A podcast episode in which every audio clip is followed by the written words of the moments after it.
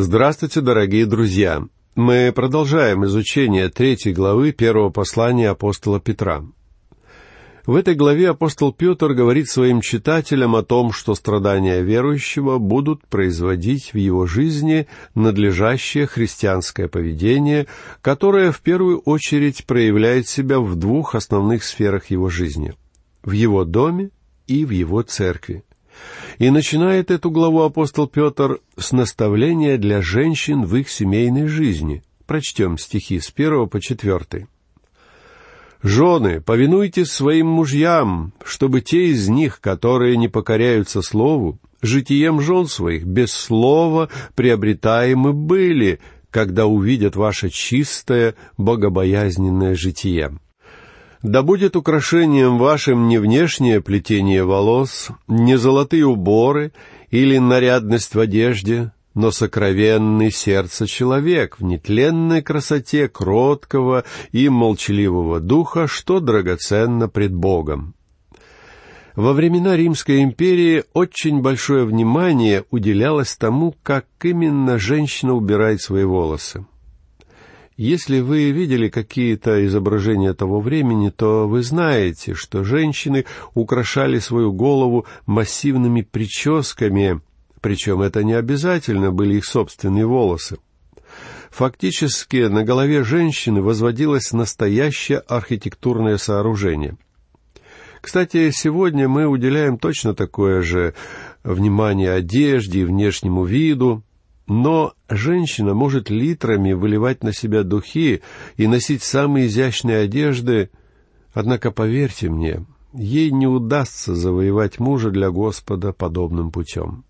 А если она даже до свадьбы не в состоянии завоевать своего избранника для Господа с помощью своих женских чар, тогда ей вообще никогда не удастся завоевать его. Однако я считаю, что христианка должна одеваться со вкусом. В библейском институте, где мне довелось работать, кто-то из преподавателей создал у девушек представление, будто они ни при каких условиях не должны пользоваться косметикой, и уж тем более уделять какое-то внимание моде или стилю в одежде. Обычно я говорил девушкам, что мы должны выглядеть максимально привлекательно, используя то, что дано нам изначально, хотя некоторым из нас досталось от природы не так уж много. Некоторые из моих учениц выглядели бы значительно лучше, если бы умеренно пользовались косметикой, поскольку без нее они больше походили на клиентов морга. Подобное отсутствие привлекательности просто отталкивает людей и при этом ничуть не приближает вас к Богу. Однако главная мысль апостола Петра состоит здесь в том, что вы не можете завоевать неспасенного человека своими женскими чарами. Более того, женщина обязана носить украшения, но это должны быть внутренние украшения, как проявление ее кроткого и тихого духа. Вспомните книгу «Руфь» и трогательную историю о том, как Ваос полюбил эту женщину. Но главное, что поразило Ваоза в этой прекрасной моавитянке, это ее внутренние качества.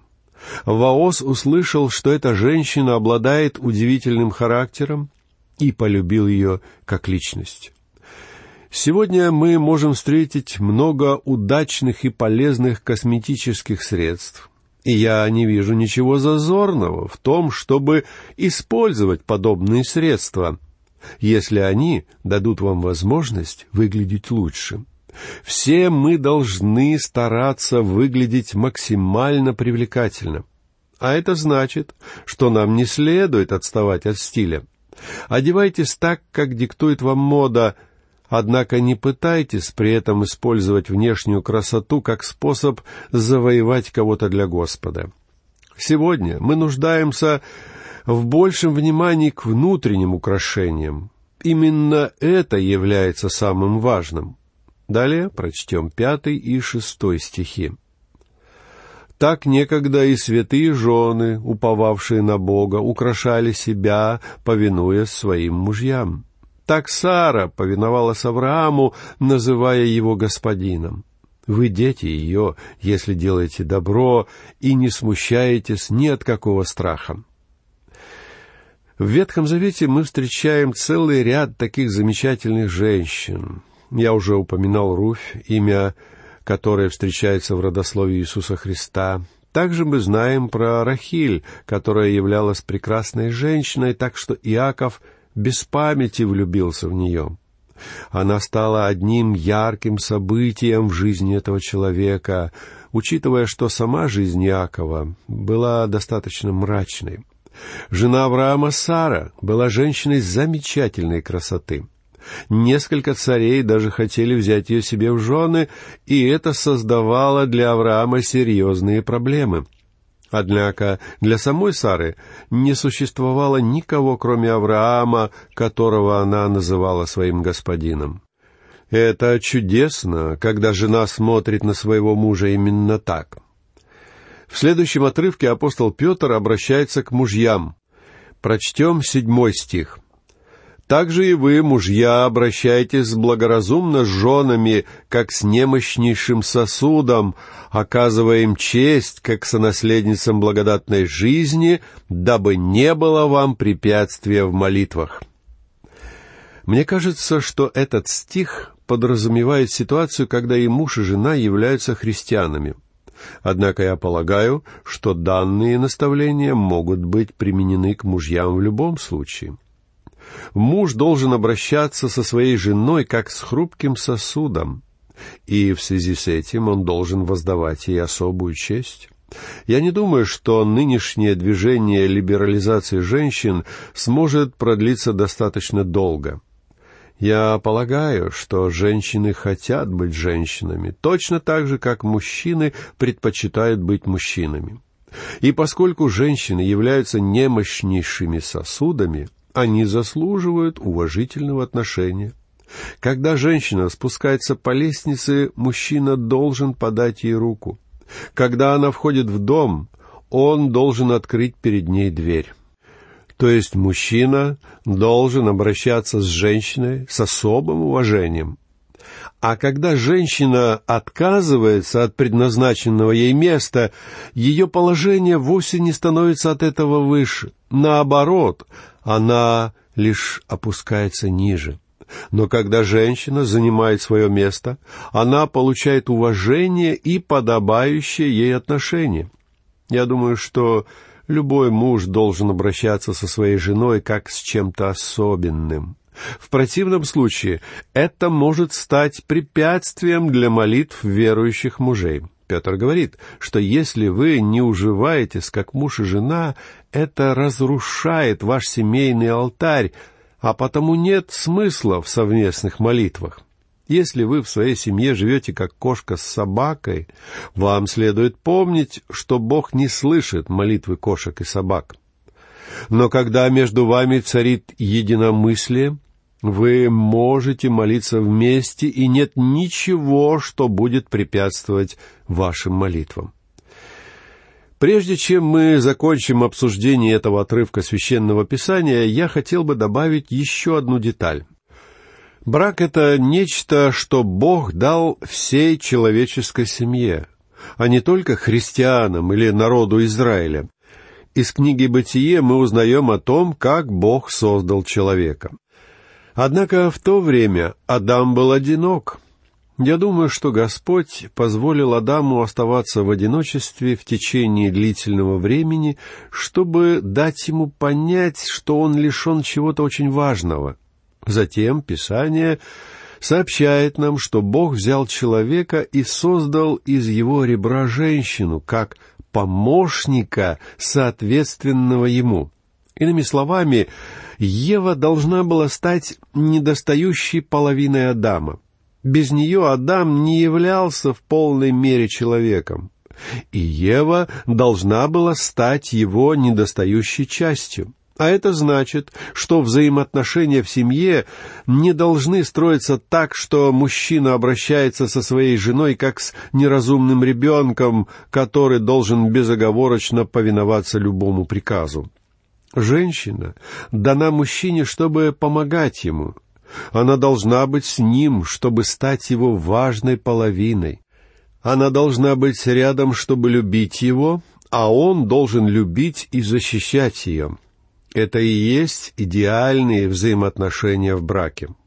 Далее Петр дает наставление относительно поведения верующих в церкви. Прочтем восьмой и девятый стихи. «Наконец, будьте все единомысленны, сострадательны, братолюбивы, милосерды, дружелюбны, смиренно мудры». Верующие должны быть единомысленны, сострадательны, братолюбивы и смиренномудренны, что означает, что они должны иметь смирение, не пытаясь господствовать друг над другом. Такими должны быть взаимоотношения и поступки верующих в обществе других верующих. Не воздавайте злом за зло или ругательством за ругательством. Напротив, благословляйте, зная, что вы к тому призваны, чтобы наследовать благословение.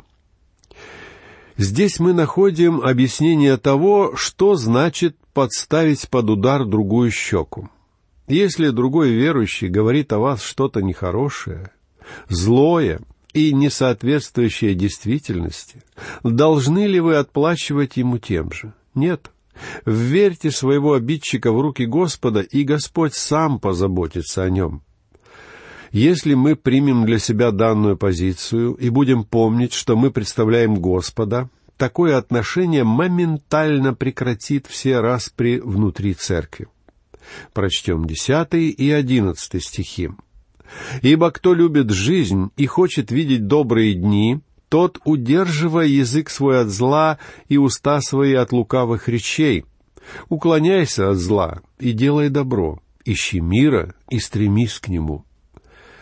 Все мы хотим жить, но, к сожалению, сегодня есть множество верующих, которые не получают от своей жизни никакой радости. Они не могут прожить жизнь во всей ее полноте и не получают от жизни всего того, что они могли бы получить.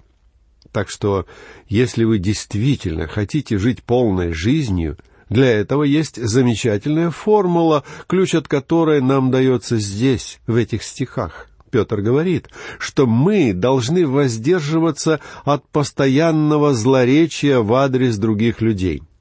И мы должны воздерживаться от лукавых речей, то есть от обмана и лжи.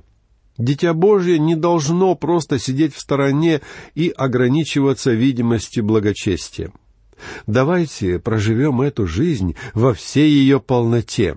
Пусть она не пройдет у вас в сплетнях и нечести. Друзья мои, давайте проживем свою жизнь, отворачиваясь от зла и стремясь к тому, чтобы способствовать миру. Давайте сегодня будем жить для Бога. И я не сомневаюсь, что вы понимаете, насколько все это важно. Прочтем одиннадцатый и двенадцатый стихи. «Уклоняйся от зла и делай добро, ищи мира и стремись к нему, потому что очи Господа обращены к праведным, и уши Его к молитве их. Но лицо Господне против делающих зло, чтобы истребить их с земли. Это удивительный отрывок Писания. Павел цитирует здесь строки 33-го псалма. «Очи Господни обращены на праведников, и уши его к воплю их. Но лицо Господне против делающих зло, чтобы истребить с земли память о них». Эти слова из 33-го псалма являются очень суровым утверждением. Однако Слово Божье твердо и настойчиво подчеркивает данную мысль.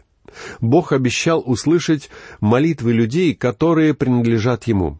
Но Он вовсе не обещал, что будет слушать молитвы тех, кто не относится к числу Его людей. Единственная молитва, которая может молиться грешник, это молитва покаяния. Господи, я принимаю Иисуса Христа своим Спасителем. Прошу Тебя, прими меня в Нем как грешника. Это единственная молитва, которую Бог услышит всегда и на которую Он обязательно даст свой ответ.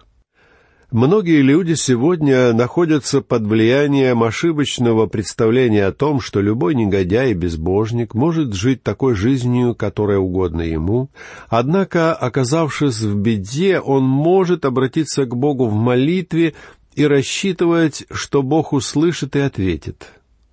Современные кинофильмы или романы часто используют подобный трогательный сюжет, когда упрямый безбожник сталкивается с несчастьем в семье, начиная взывать о Божьей милости и заступничестве, и тогда Бог вмешивается и отвечает на его мольбу.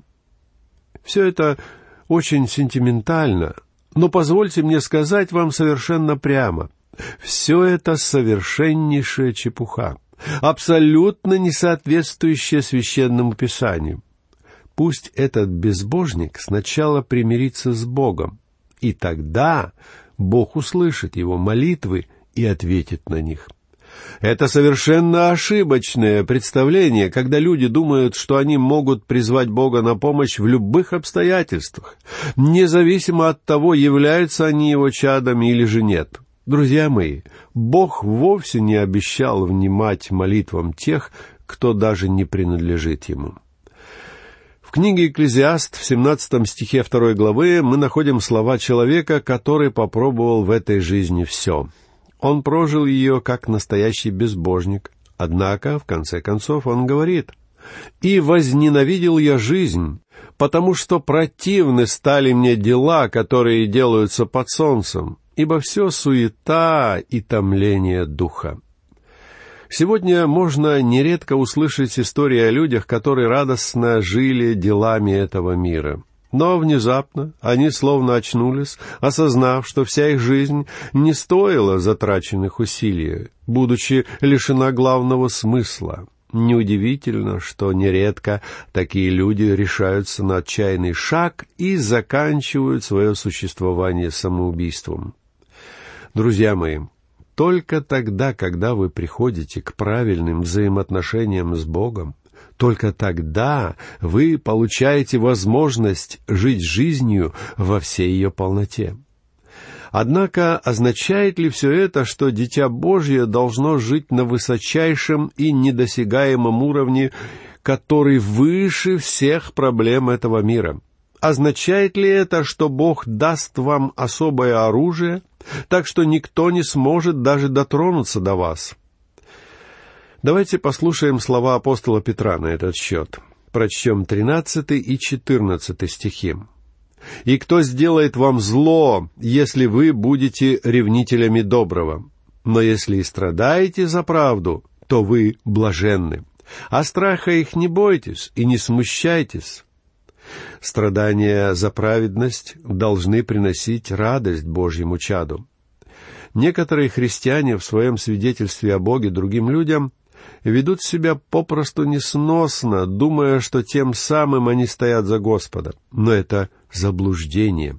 Однако, если мы действительно молчаливо стоим за правду и за Бога, мы должны радоваться, даже если нам придется принять за это какие-то страдания.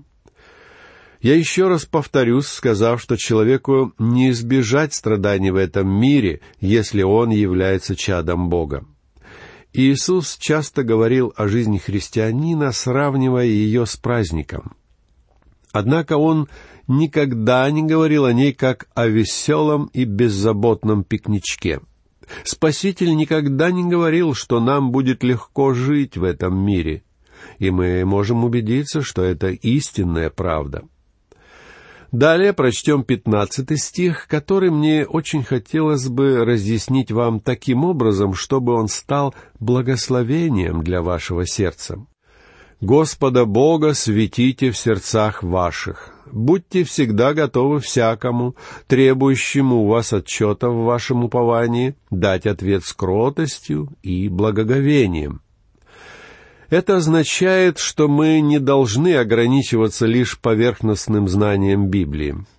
Трагедия нашего времени состоит в том, что в мире очень много людей, которые говорят, что они являются христианами, однако любой скептик способен своими возражениями связать их по рукам и ногам, как маленьких котят, запутавшихся в мотке пряжи. Эти люди не способны сами выйти из данного положения вследствие того простого факта, что они не знают Божьего Слова. Также Петр говорит, «Господа Бога светите в сердцах ваших». То есть сегодня в вашем сердце должно находиться небольшое святилище, небольшой храм, славящий Господа.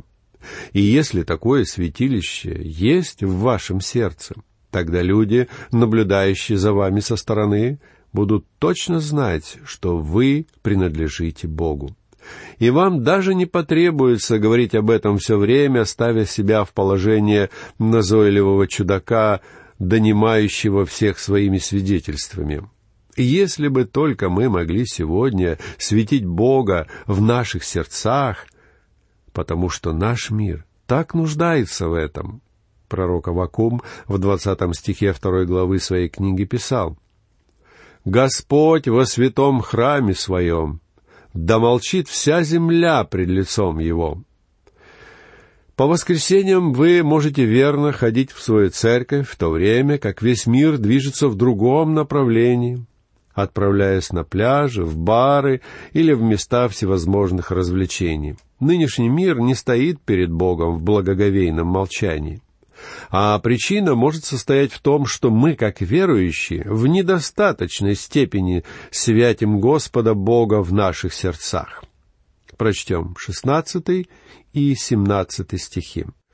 «Имейте добрую совесть, дабы тем, за что злословят вас как злодеев, были постыжены порицающие ваше доброе житие во Христе. Ибо если угодно волей Божьей, лучше пострадать за добрые дела, нежели за злые. Если вы страдаете ради Христа, вы можете радоваться этому. Но если вы страдаете вследствие своей собственной глупости или неосмотрительности, потому что попали в неприятность или в грех, это совершенно иная история. Иными словами, друзья мои, сделайте все, чтобы быть точно уверенными, что все злословие и все обвинения в ваш адрес не соответствуют действительности. И это будет вашим самым лучшим свидетельством для Господа. Всего вам доброго и до новых встреч!